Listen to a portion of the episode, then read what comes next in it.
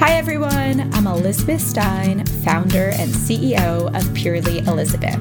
And this is Live Purely with Elizabeth, featuring candid conversations about how to thrive on your wellness journey. This week's guest is Dr. Amy Sapola, the Director of Farmacy with an F at the Chef's Garden at Farmer Jones Farm. Farmacy at the Chef's Garden is about building a greater understanding as to how our health is impacted by the regenerative agriculture principles practiced on the farm.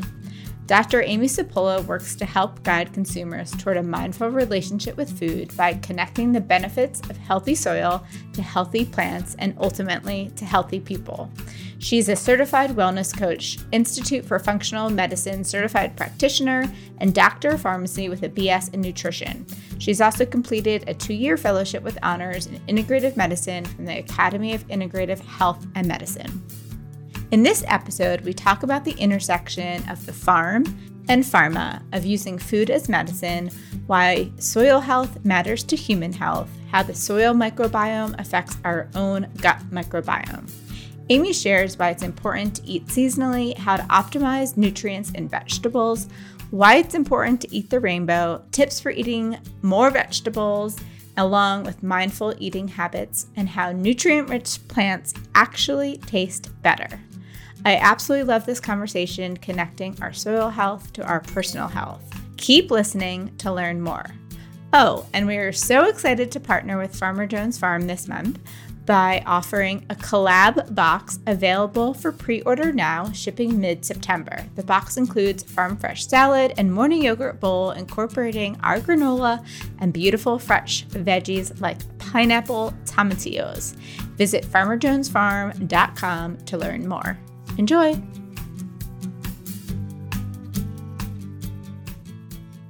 Amy, welcome to the podcast. I'm so excited to pick your brain and learn about all things soil health, body health, plant health, planet health, all of that good stuff. Thank you so much for having me. It's such a pleasure to be here. So, I first discovered you guys actually, it was over the holidays last year, and I was looking for a gift for our team, and I wanted to find regeneratively grown produce. And so somehow I stumbled upon what you guys are doing at the Chef's Garden and then what you are doing within the Chef's Garden. And just it spoke so perfectly to my heart of really, you know, as a company, what we're trying to do and getting behind Regen is connecting the dots with soil health and our health. And so I am psyched for you to be able to explain all of that, dive into that, and really help our community understand why it's so important. But before we get started, I'd love to hear your background, how you got into this. Have you always been into health and wellness and and what got you on your own journey? Yeah, totally. So it's kind of a long journey, but um, I've pretty much always been into health and wellness. I did my undergrad in nutrition at Ohio State. Prior to that, I was really competitive in sports, um, in running and tennis and I struggled with an eating disorder. And so I went into school, studied nutrition, then knew I wanted to be a pharmacist, but I had said all along, like, I want to be the pharmacist that helps people get off of medications. And I felt like that fundamental understanding in nutrition was going to be how I did that. But I didn't really have a plan at that point, and I knew I was pretty different in my class. But I got into Ohio State, went to pharmacy school there, uh, then was recruited by Mayo Clinic to come up and work at Mayo. So I went to Mayo Clinic, worked there in outpatient, uh, and then was promoted promoted into specialty pharmacy where I specialized in hepatitis C and oral oncology. Um, and during that time, patients kept asking all of the questions you would think to ask, um, but don't necessarily know who to ask, right? Like I kept getting a lot of supplement questions, a lot of questions about nutrition, a lot of questions about like is my hair going to fall out? What do I do to keep my hair? Like those sorts of things where it's just like, oh my gosh, I have this serious diagnosis. Now what? And I didn't feel really well prepared as a pharmacist, to be honest, to answer a lot of those questions. So I ended up going back and doing a two year fellowship in integrative medicine. Um, and during that time, found out about functional medicine. So then studied functional medicine, became a certified wellness coach, got into mindful eating. Like, I also have practiced yoga since I was 15. So got certified as a yoga teacher. So, yeah, I live and breathe it every day. And then I went to work at a rural hospital. And at this hospital, it was really nice because it was much more holistic in their approach. And they were open through our wellness committee to create hospital gardens oh. where my husband is a landscape architect. So he, I always say he enables me, but he Perfect. actually helped us design and build gardens at the hospital. Um, and we were able to utilize what we grew there with our hospital inpatients and nursing home patients and in the cafeteria and then what a forward looking hospital. Yeah. And then we got involved with our local food shelf to increase the amount of vegetables people were able to access there. Um, and then I developed a veggie prescription program there where we did a pilot with 10 people initially. And then the following year, we actually aimed to get 50 people. And now it's still ongoing. But basically, providing money through various grants to people so that they could shop at our local farmers market. So long story short, then I was thinking about going to culinary school uh, and was going on vacation and knew that the Culinary Vegetable Institute, which is associated with the Chef's Garden, was here in Milan, Ohio. And my in laws live really close. So I was coming to visit my in laws and wrote the Culinary Vegetable Institute this long love letter about how I just thought they were so amazing and what they were doing was so amazing. And that I was thinking about going to culinary school. And this was during COVID. And they were kind enough to let me come visit and I spent about two hours with Chef Jamie Simpson. And he showed me all around and told me the story of the farm. And uh, while we were talking, he's like, Why don't you just move here? And I was like, You know, if I had a job, I really would. And so he's like, Well, send me your resume. And so I actually wrote up my job description, like what I thought I could do and what I could offer. And now, a year and a half later, I'm here. So that's yeah. so cool. What a great yeah. journey. Yeah. So many questions, so many parts of it. Um, okay. So, tell us a little bit about what I guess the background of the chef's garden and and Farmer Jones Farm and mm-hmm. and then what your mission is with your work there. Yeah. So the background, the chef's garden started about 30 30 plus years ago. Originally Bob Senior, Bob Jones Senior and his two sons, Bob, Bob Jr. and Lee, which most people know as Farmer Lee Jones uh, with the red bow tie uh, we're selling primarily kind of commodities to um, grocery stores, to farmers markets, and they hit hard times in the 80s and basically lost the entire farm they ended up rebuilding from scratch. Uh, they lost all their land, they lost their house, they lost their mom's car, and rebuilt the entire farm and started going to farmers markets and connecting with chefs. And chefs started asking for really specific things. And so that's where they started growing these unique, beautiful vegetables with really a lot of care and very like hands on. Uh, and they were growing for flavor and color and texture. And so that just grew and grew and grew. And now today we ship to all 50 states and 17 different countries around the world. And with the pandemic is when we actually started our home delivery. So when restaurants essentially shut down overnight and we have greenhouses full of vegetables, they decided to start offering our vegetables to home consumers. So, same vegetables the chefs are getting at the Michelin star restaurants are available to home consumers now. And we started that with the pandemic and then kept it going. And so, my role now um, as director of Farmacy with an F is really to help curate our vegetable boxes, especially our health and wellness vegetable boxes for um, specific kind of disease states or supporting general health. So we have like an Eat the Rainbow box that is all about phytonutrients and color. So every month it has all the colors of the rainbow in it and it's all seasonal. We also have a build your own box function where it's by disease state. So say cancer or um, cognitive health blood pressure, things like that.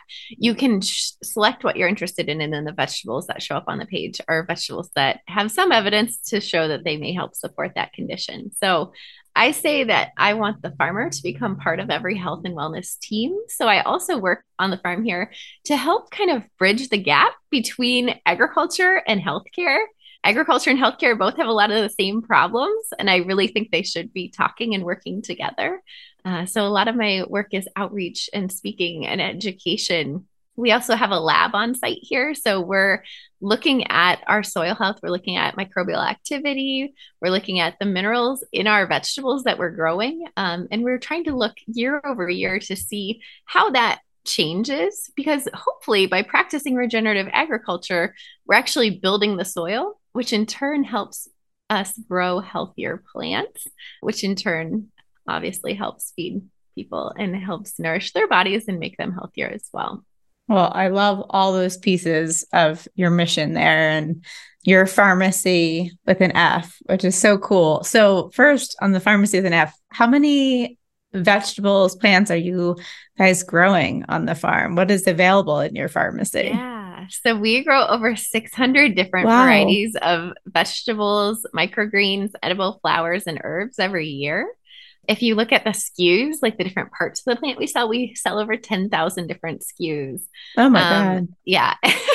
so one of the things we like to talk about is eating like root to leaf or flower or seed, right? Like all parts of the plant are often useful um, and have different flavor profiles and different cooking applications. So we really have fun working with chefs thinking about how to use all parts of the plant's life, just like it's really popular now to talk about how to use all different parts of an animal. Same thing goes for plants. That's so cool. So, a big thing also is, as you mentioned in your helping to grow the soil, is your regenerative farming practices. Can you help to explain what is regenerative agriculture and what are the benefits from your standpoint on soil, on environment, community, etc. Yeah, absolutely. So regenerative agriculture is really about giving back to the soil, growing in harmony with nature, right? So it's about trying to build versus simply an extractive process. So oftentimes if you look at conventional conventional agriculture, the focus is really on yield. Like how much can you grow in an energy intensive way and how much can you get out of it?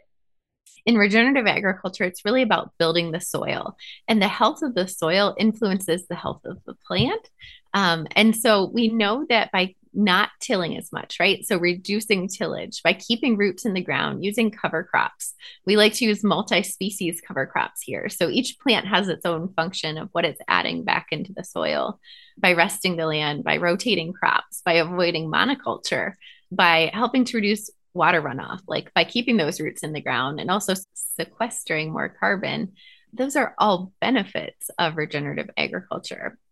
So, for us, looking at how do we build up that microbial life in the soil because soil is alive and soil has so many microorganisms, at least healthy soil. And that's really the difference between soil and dirt, right? Dirt is like dead. Soil is alive with microbial life. And that biodiversity is actually what helps work symbiotically with the plant to allow it to take up the nutrients it needs to thrive, but also that we need to thrive. So, in order to take up minerals in the soil, that microbial life has to actually take, like, eat um, those nutrients first and take them up. And then the plants, it makes them more bioavailable to the plants. So, if the biology isn't alive in the soil, the nutrients can be there in the soil, but they're not going to be able to be taken up by the plant.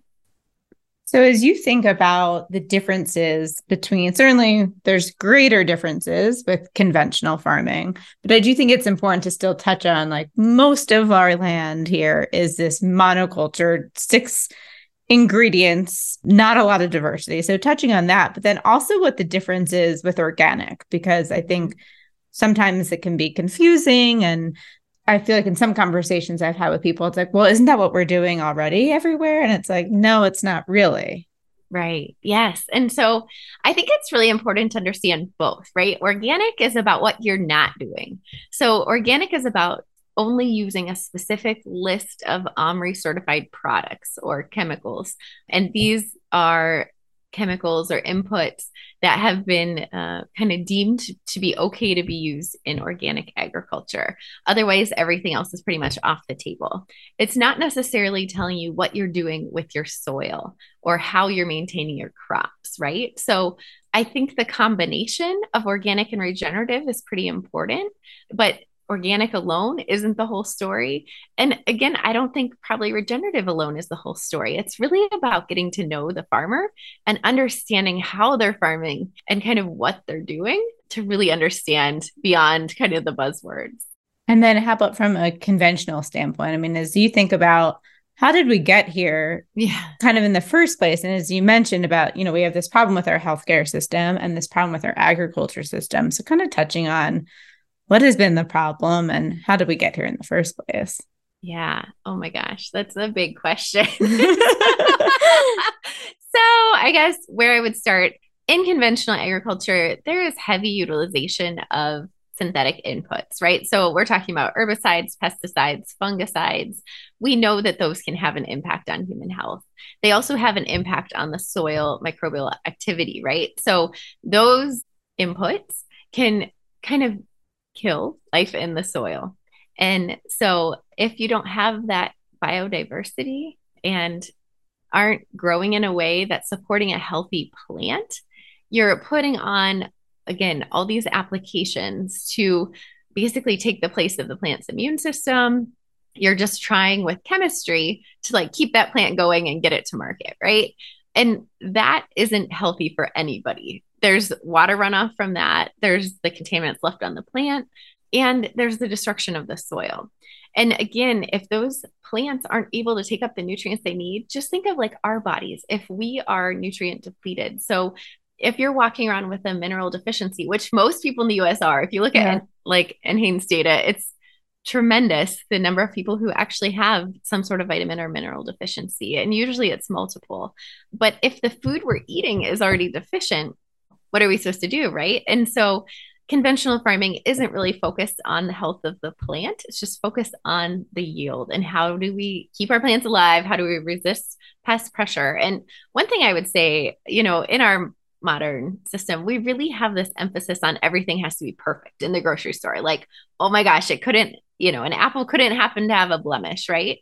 But that pest pressure, like that caterpillar taking a bite out of an apple or whatever, that actually causes the increase in phytonutrients um, or phytochemicals from the plant to fight it off naturally, like its own defenses, right? And those phytochemicals actually have a role in our body as well. So there's over 25,000 different phytochemicals in plants. And those all play different roles, but oftentimes they're um, recognized as being anti-inflammatory, antioxidants. Um, they can really be beneficial in a number of ways. So some natural pest pressure is okay. Um, there are beneficial organisms as well. So I think there's that. But then also thinking about where are we subsidizing? So if you look at the farm bill, there's a lot of subsidy of um, corn, soy, those sorts of things. And those become cheap commodities, right? And so they're a lot cheaper. They get incorporated into a lot of our food supply. And then vegetables are perceived as very expensive or pricey or unaffordable because there isn't subsidy for growing vegetables. And I think that really needs to be switched around. I mean, I think the focus should be on growing vegetables, crops for human consumption um, beyond the corn and the soy and other things.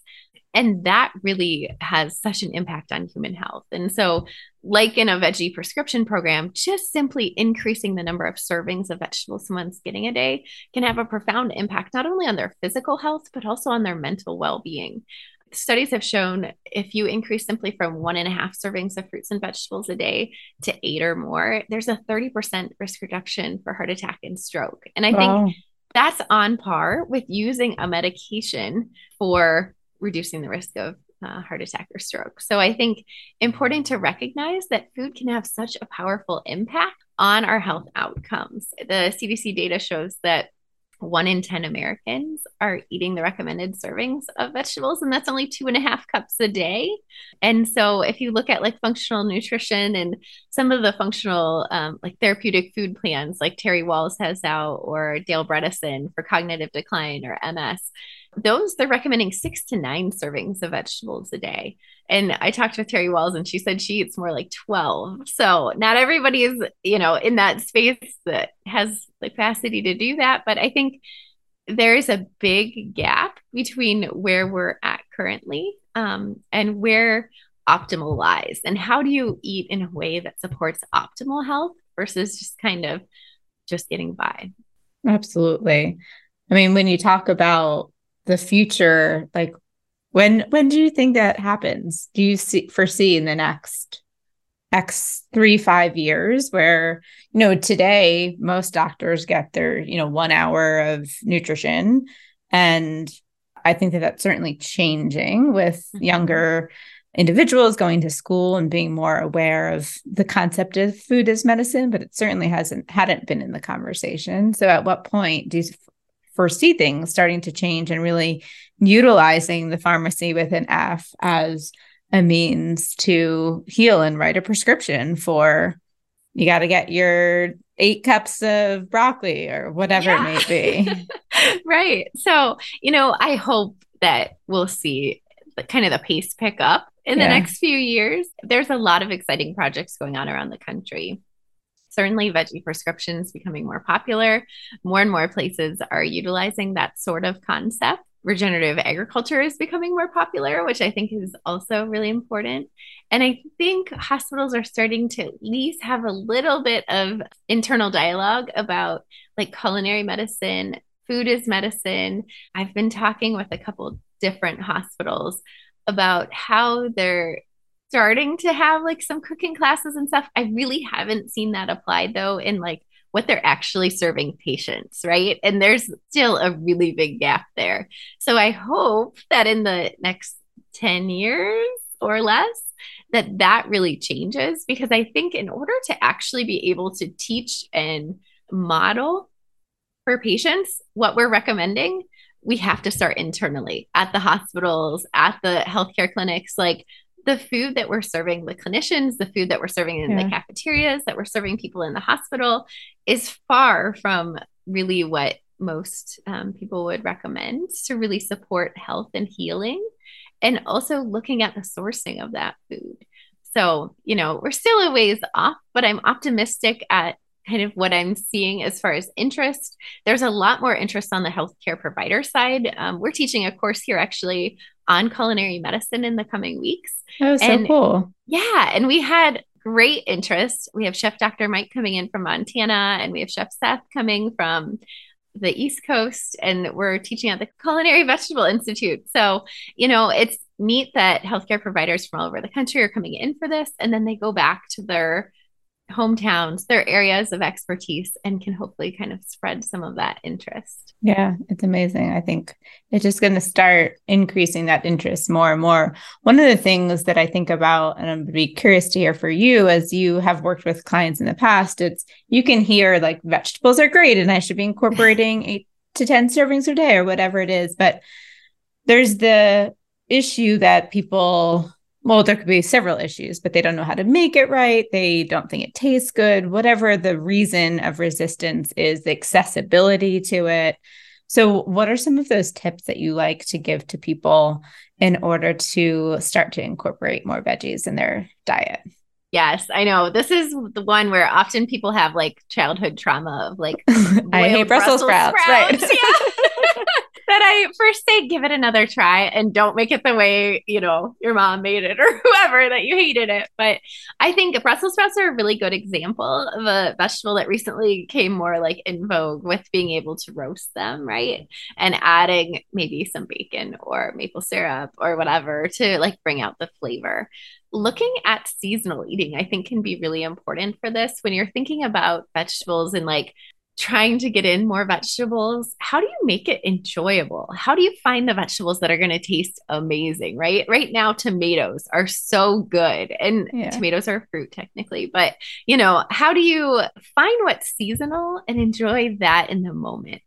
And there's a lot to be said for kind of the nutrient density of vegetables when they're ripe and in season, and also the taste. And so, finding things you like, but also kind of to my earlier point, maybe giving some vegetables another try and looking at how they're farmed. You know, one of the things we say here is often our vegetables taste like vegetables used to taste because of how vegetables are selected for supermarkets. It's often what's most durable, what can ship long distances, what can stay on a store shelf, right? And so thinking about some of the unique varieties, maybe at your local farmers market.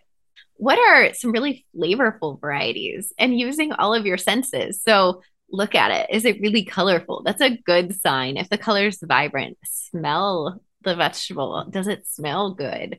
I, that's again phytonutrients. Color, taste, and smell are literally the phytonutrients of the vegetable. So, and then don't get overcomplicated. I often see people kind of want to make like this elaborate spread or like all of a sudden start cooking a new recipe every day. And that might be a little too ambitious. Like simply cutting up some vegetables on Sunday and having them kind of meal prepped for the week and just being able to incorporate them into what you're making already can be really an easy place to start. I also love microgreens because gram for gram, they're more nutrient dense than like their full grown counterparts. So if you do like a micro broccoli versus full grown broccoli, they're generally more nutrient dense. So sprinkling, you know, broccoli sprouts on your salad or putting them in a sandwich or whatever, it's just a really easy way to get in more vegetables. And again, thinking of nutrient density, I like to focus on nutrient density versus calorie density. So instead of focusing on calories or macros,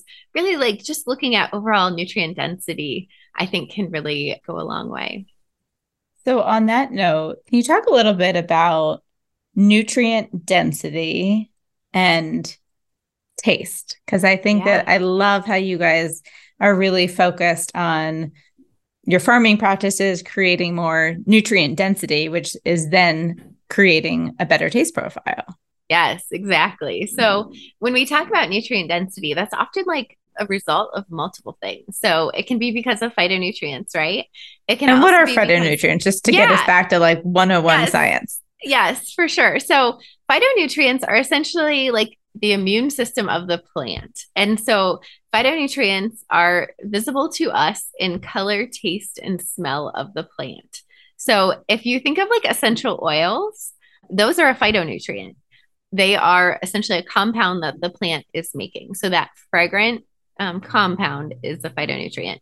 Think of chlorophyll, the green color of plants. That is a phytonutrient. Beta carotene, carrots, orange color, that is a phytonutrient. So when I talk about phytonutrients, it's like this big, huge 25,000 plus category of compounds in vegetables. And one thing I would say, and in fruits um, and other foods, one thing I would say though, um, especially as a pharmacist, is there is like this innate wisdom to the whole. And that's often overlooked, that often we think we can just supplement our way out of whatever deficiency. But having the nutrients in kind of the complete package of like the whole food actually makes a really big difference in how we're able to absorb it and assimilate it within our bodies. So I think it's important not to feel like, oh, like it doesn't matter. I can just supplement, you know, all of these different nutrients. When they looked at um, antioxidants, for example, they did not see the same benefits from antioxidants taken uh, as a supplement singularly uh, versus taken as like a whole food. And it makes sense. If you think every vegetable or fruit has thousands of phytonutrients in it. So oftentimes to think that that one phytonutrient that we've right. been able to isolate is like the one thing that has all of the effect is probably a little too simplistic. So the fact that there are so many different phytonutrients is really as you started to talk about earlier in eating the rainbow yeah. why is that so important? So we can get that variety. And why is that variety important for and diversity important for our gut and our overall health? Yeah. So first i think it's just the joy of eating. Oftentimes we have a strained relationship. I mean i can say that personally a strained relationship with food. And so, when you think about bringing joy back into the eating experience, how do you actually begin to enjoy bringing all of the senses to what you're eating and being mindful in that moment? Even the simple act of mindfully eating changes how we digest the food. You're able to actually secrete more enzymes in your mouth, which help start the process of digestion. But we know that when you're in a stress like sympathetic state, essentially, where you're in that fight or flight mode, even if it's simply just thinking about work or thinking about, you know, the traffic you were in earlier and you're eating, that takes blood flow away from the digestive tract and really changes your glucose, um, how your gl- blood glucose is handled um, by the body. So being able to shift into a more parasympathetic state, which is the rest and digest, right? Just taking like three deep breaths noticing the color and the fragrance of the food, noticing the temperature of the food, and then having that diversity. I think color is creativity. So it's really fun to think about like, how do we bring those colors into our meal and make it creative and visually beautiful without making it overcomplicated. So again, simply meal prepping some vegetables ahead of time, trying to think about, oh, how can I add red to this? Or how can I add purple? Purple is one of the hardest categories to find vegetables and fruits from. Typically, we know that, you know, one in 10 Americans are getting enough purple in their diet. So, what's your favorite purple veggie oh, or fruit? Yeah. I mean, blueberries is a go to. Mulberries is like my super favorite, but they're, you know, a little rare.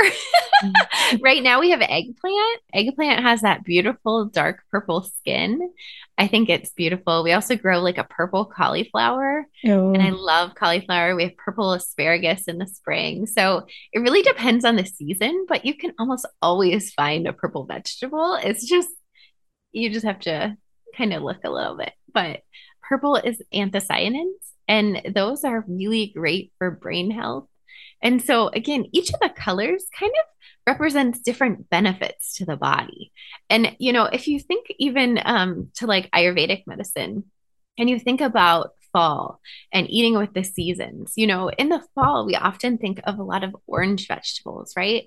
Orange is high in beta carotene, and beta carotene is converted in the body to vitamin A. Vitamin A helps support our immune system. And that's very convenient that that's in the fall. And that's when we tend to see more colds and flus and things of that nature. So, and thinking about like the spring, green, green is really great for kind of awakening the liver, right? Increasing digestion after some of the heavier foods of winter. So, by eating seasonally, again, you can get those different colors in different foods and again, all of those different vitamins and minerals and phytonutrients, you get the diversity by eating a diverse array of foods. And I think that's really important because oftentimes it's way easier to just be like, oh, every day I eat this. So easy. yeah. So finding that diversity in the diet and letting yourself be creative can be a really nice way to tap into color. I love that. I sometimes I like to challenge myself when I go to the store and say like I'm going to pick out a new vegetable that I haven't and figured out yes. how to make it. It's hard, um, but it's a good challenge in doing so. And as you think about kind of that diversity is obviously good for our the different phytonutrients and antioxidants that we're getting but also for feeding our gut mm-hmm. right and would love to just kind of circle back to the beginning, really connecting our gut health with the soil health and how those are interrelated. Because I find it fascinating when you kind of connect the dots of, okay, we started farming 50 years ago in this conventional way. Our soil got depleted. There's no nutrients in the soil. The soil health is non existent. And that's the same time that our health started to change. And how much of that can we correlate to our gut health getting imbalanced and not really feeding it the things that need to be. Given. yeah. this could be a whole nother hour long podcast but so when it comes to gut health and gut kind of diversity just like we talk about the diversity in food diversity in the gut is really important. We used to think it was just like the total number of organisms there. Like oh you just you just want a lot of organisms. But now, really, what we're finding out is it's really the diversity that is most impactful.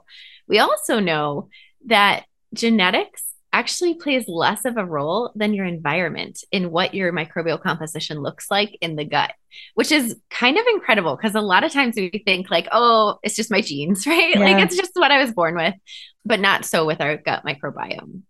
It's really about the environment you're living in, what sort of cleaning products are you using? Are you just wiping out everything? And especially post COVID, I feel like during COVID, there was a lot of that, like just sterilize everything, right? And that's not necessarily good for the microbiome. And so thinking about your environment, the foods you're eating, what sort of soil are they being grown in? What we consume is one of our main ways of getting those healthy microbes into our gut. So, healthy soil the soil, like our microbial diversity in our gut is about 10% that of the soil. So the soil is really microbial, microbially diverse in healthy soil.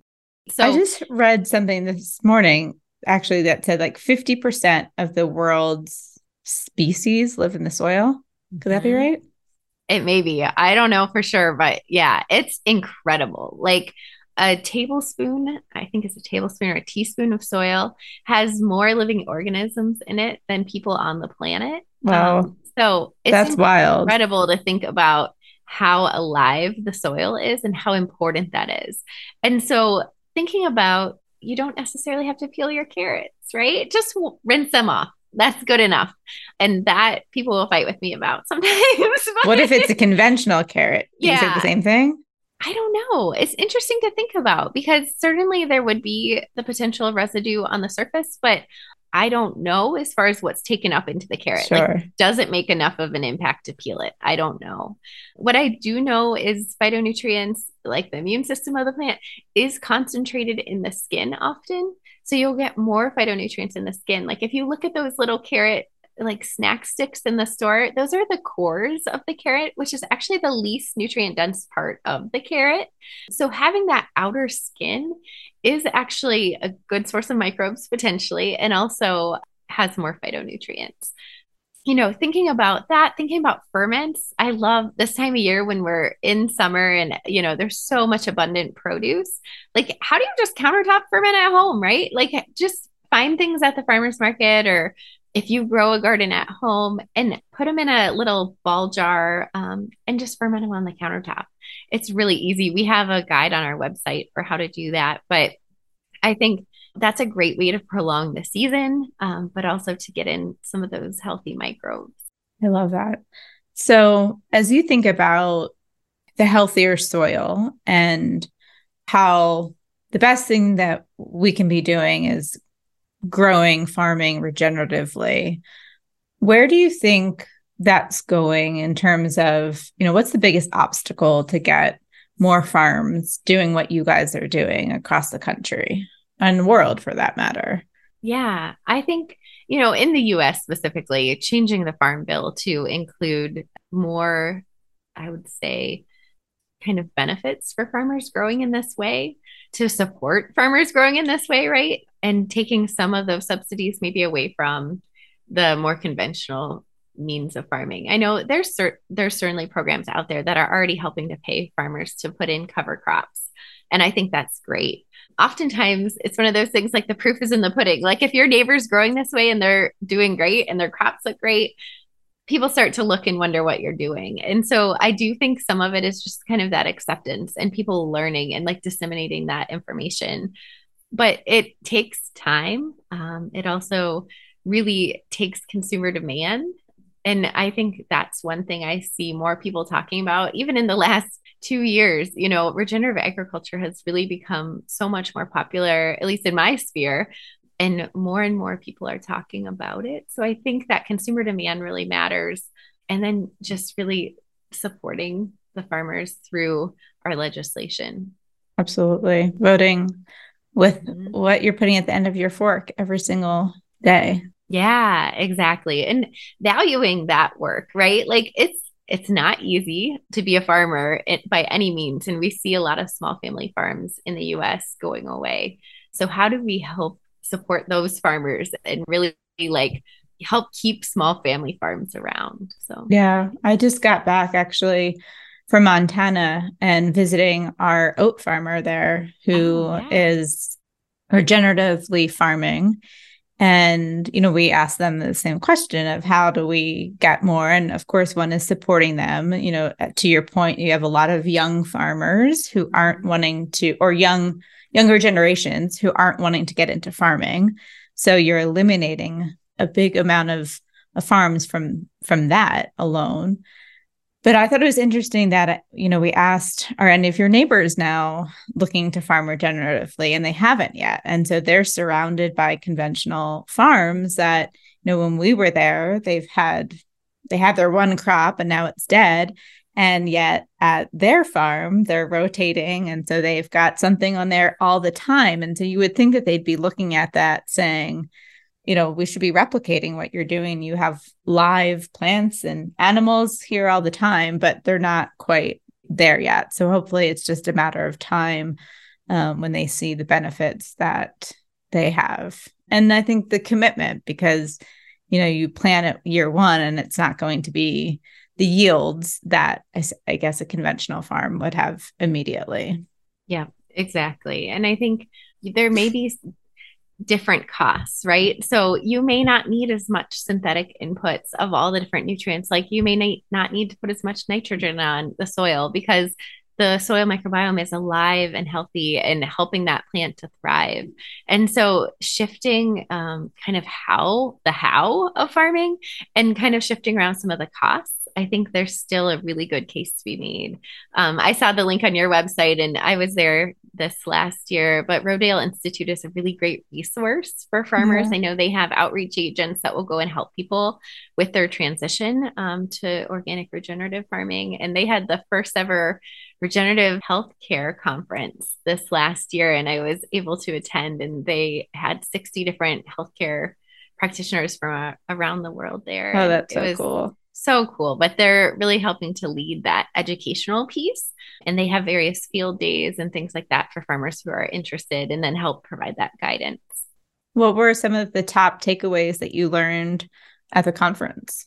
Yeah, you know, I left there really hopeful. Like it was so nice to be with other people. Sometimes you feel like very isolated, but to see people across the country in various healthcare settings who were interested in the same things and really saw the value in connecting agriculture and healthcare and how the systems need to change. I think we all left feeling inspired. Um, we've stayed together as a cohort, so we still meet like almost every couple months, I think, but we still get together and talk. And I think it's forming those relationships and feeling support and getting some of these novel programs off the ground. One of the hospitals we visited while we were up there actually uh, had a farm on site. So they had a full fledged, like, Oh wow. Organic regenerative farm at the hospital that was serving. It was great. We went out there on the farm and we went into the hospital then and then they talked about how they were using the vegetables and everything and that they had a full-time staff that was tending the gardens and everything. So just, you know, projects like that I really find inspiring. There was also people who are, you know, more on the advocate side. Kelly Ryerson I met out there and she's glyphosate girl. So she's uh, online kind of advocating for getting away from using Roundup or glyphosate and kind of the devastation that can cause to our gut microbiome and our overall health. And so, just a lot of really interesting, great people there doing amazing work. Can you just touch on that too, just for everybody who I'm sure that everyone's heard of glyphosate and why it's bad, but kind of breaking it down simply on what that's doing to our gut and why you should get rid of yeah. Roundup at your house at the very yes. least. Oh my gosh, I know. I was in Home Depot like this last week and there was just like huge end caps of it and I was like, "Oh my gosh." It's terrifying. Yeah. Yeah. So, yes, start at home, stop using Roundup. But Roundup essentially was originally kind of studied as an antibiotic. It is broad spectrum, so it kills a lot of different microbes and really can do devastating things to the gut as well as the soil. Also, can bind minerals. So, not only does it disrupt your gut, but it also binds up minerals, making them less available to your body um, and to plants. So, really problematic in a number of ways. Um, also, has potentially been associated with various cancers and all that still getting discussed in court. But mm-hmm. I think it, there's a number of problems, mostly, I would say at this point, related to the microbiome. Um, and again, just really disrupting that diversity. As a functional medicine practitioner, a mindful eating coach, what are your call it top three tips for healthy eating and living? You know, number one, I would just say find that connection, like connect back in with nature. Whether that's connecting with your local farmer, whether it's planting a garden, whether it's just really enjoying whatever produce you have from a friend, but connecting with nature, getting out into nature, touching the soil, that is really profoundly impactful. So, first, get in touch with nature. Second, I would say really eat the rainbow. So, bring in color and creativity and joy um, with what you're doing, joy with food. And third one would then just be slowing down, um, enjoying your eating experience, breathing, and allowing yourself to digest. Awesome. All right, we're going to move into some rapid fire Q&A. Oh boy. All right, sounds good.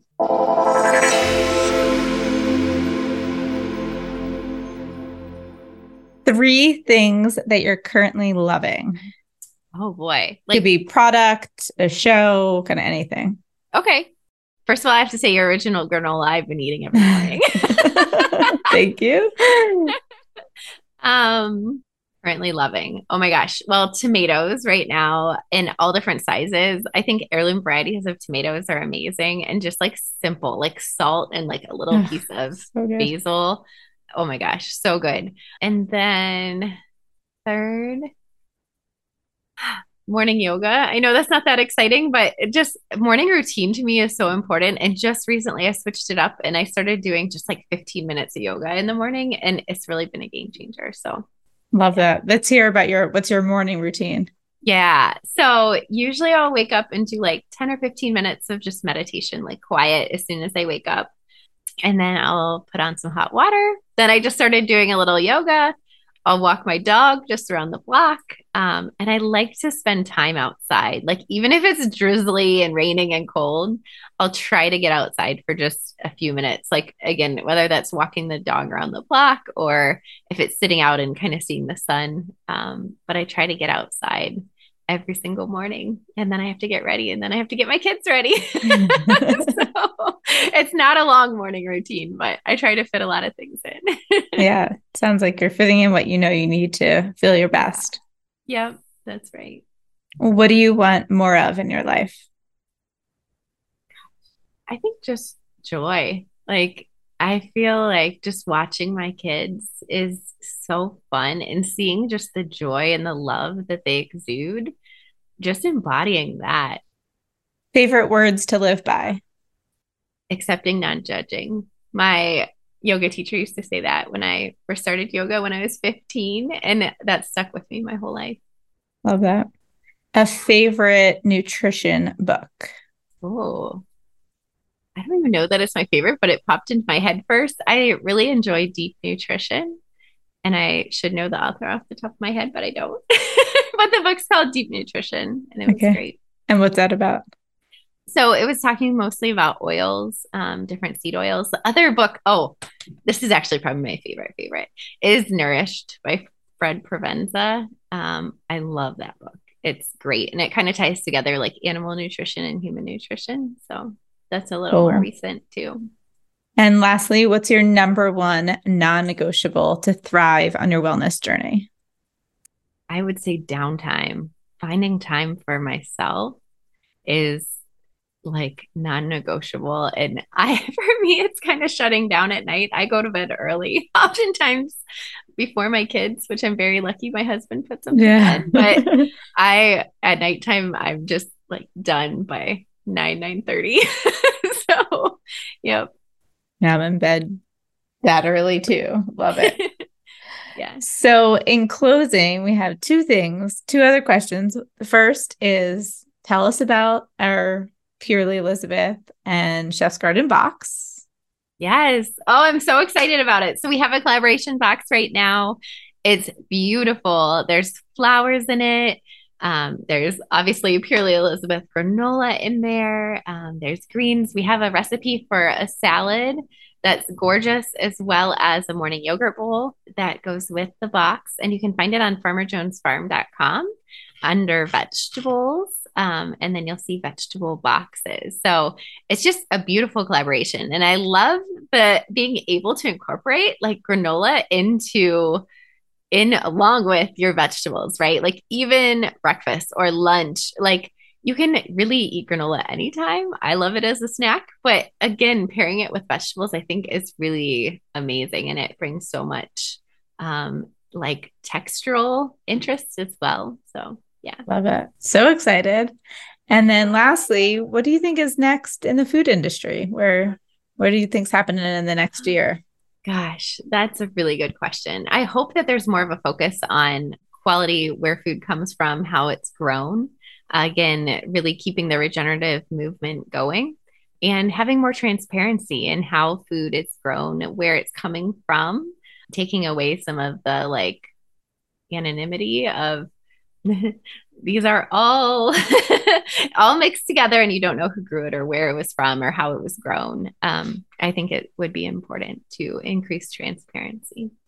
Love that. Well in closing amy thank you so much for being here and where can everybody find you yeah so you can check us out at farmerjonesfarm.com and we're on all the social media sites as well at farmer jones farm wonderful thanks amy thank you Thanks so much for joining me on Live Purely with Elizabeth. I hope you feel inspired to thrive on your wellness journey. If you enjoyed today's episode, don't forget to rate, subscribe, and review. You can follow us on Instagram at purely underscore Elizabeth to catch up on all the latest. See you next Wednesday on the podcast.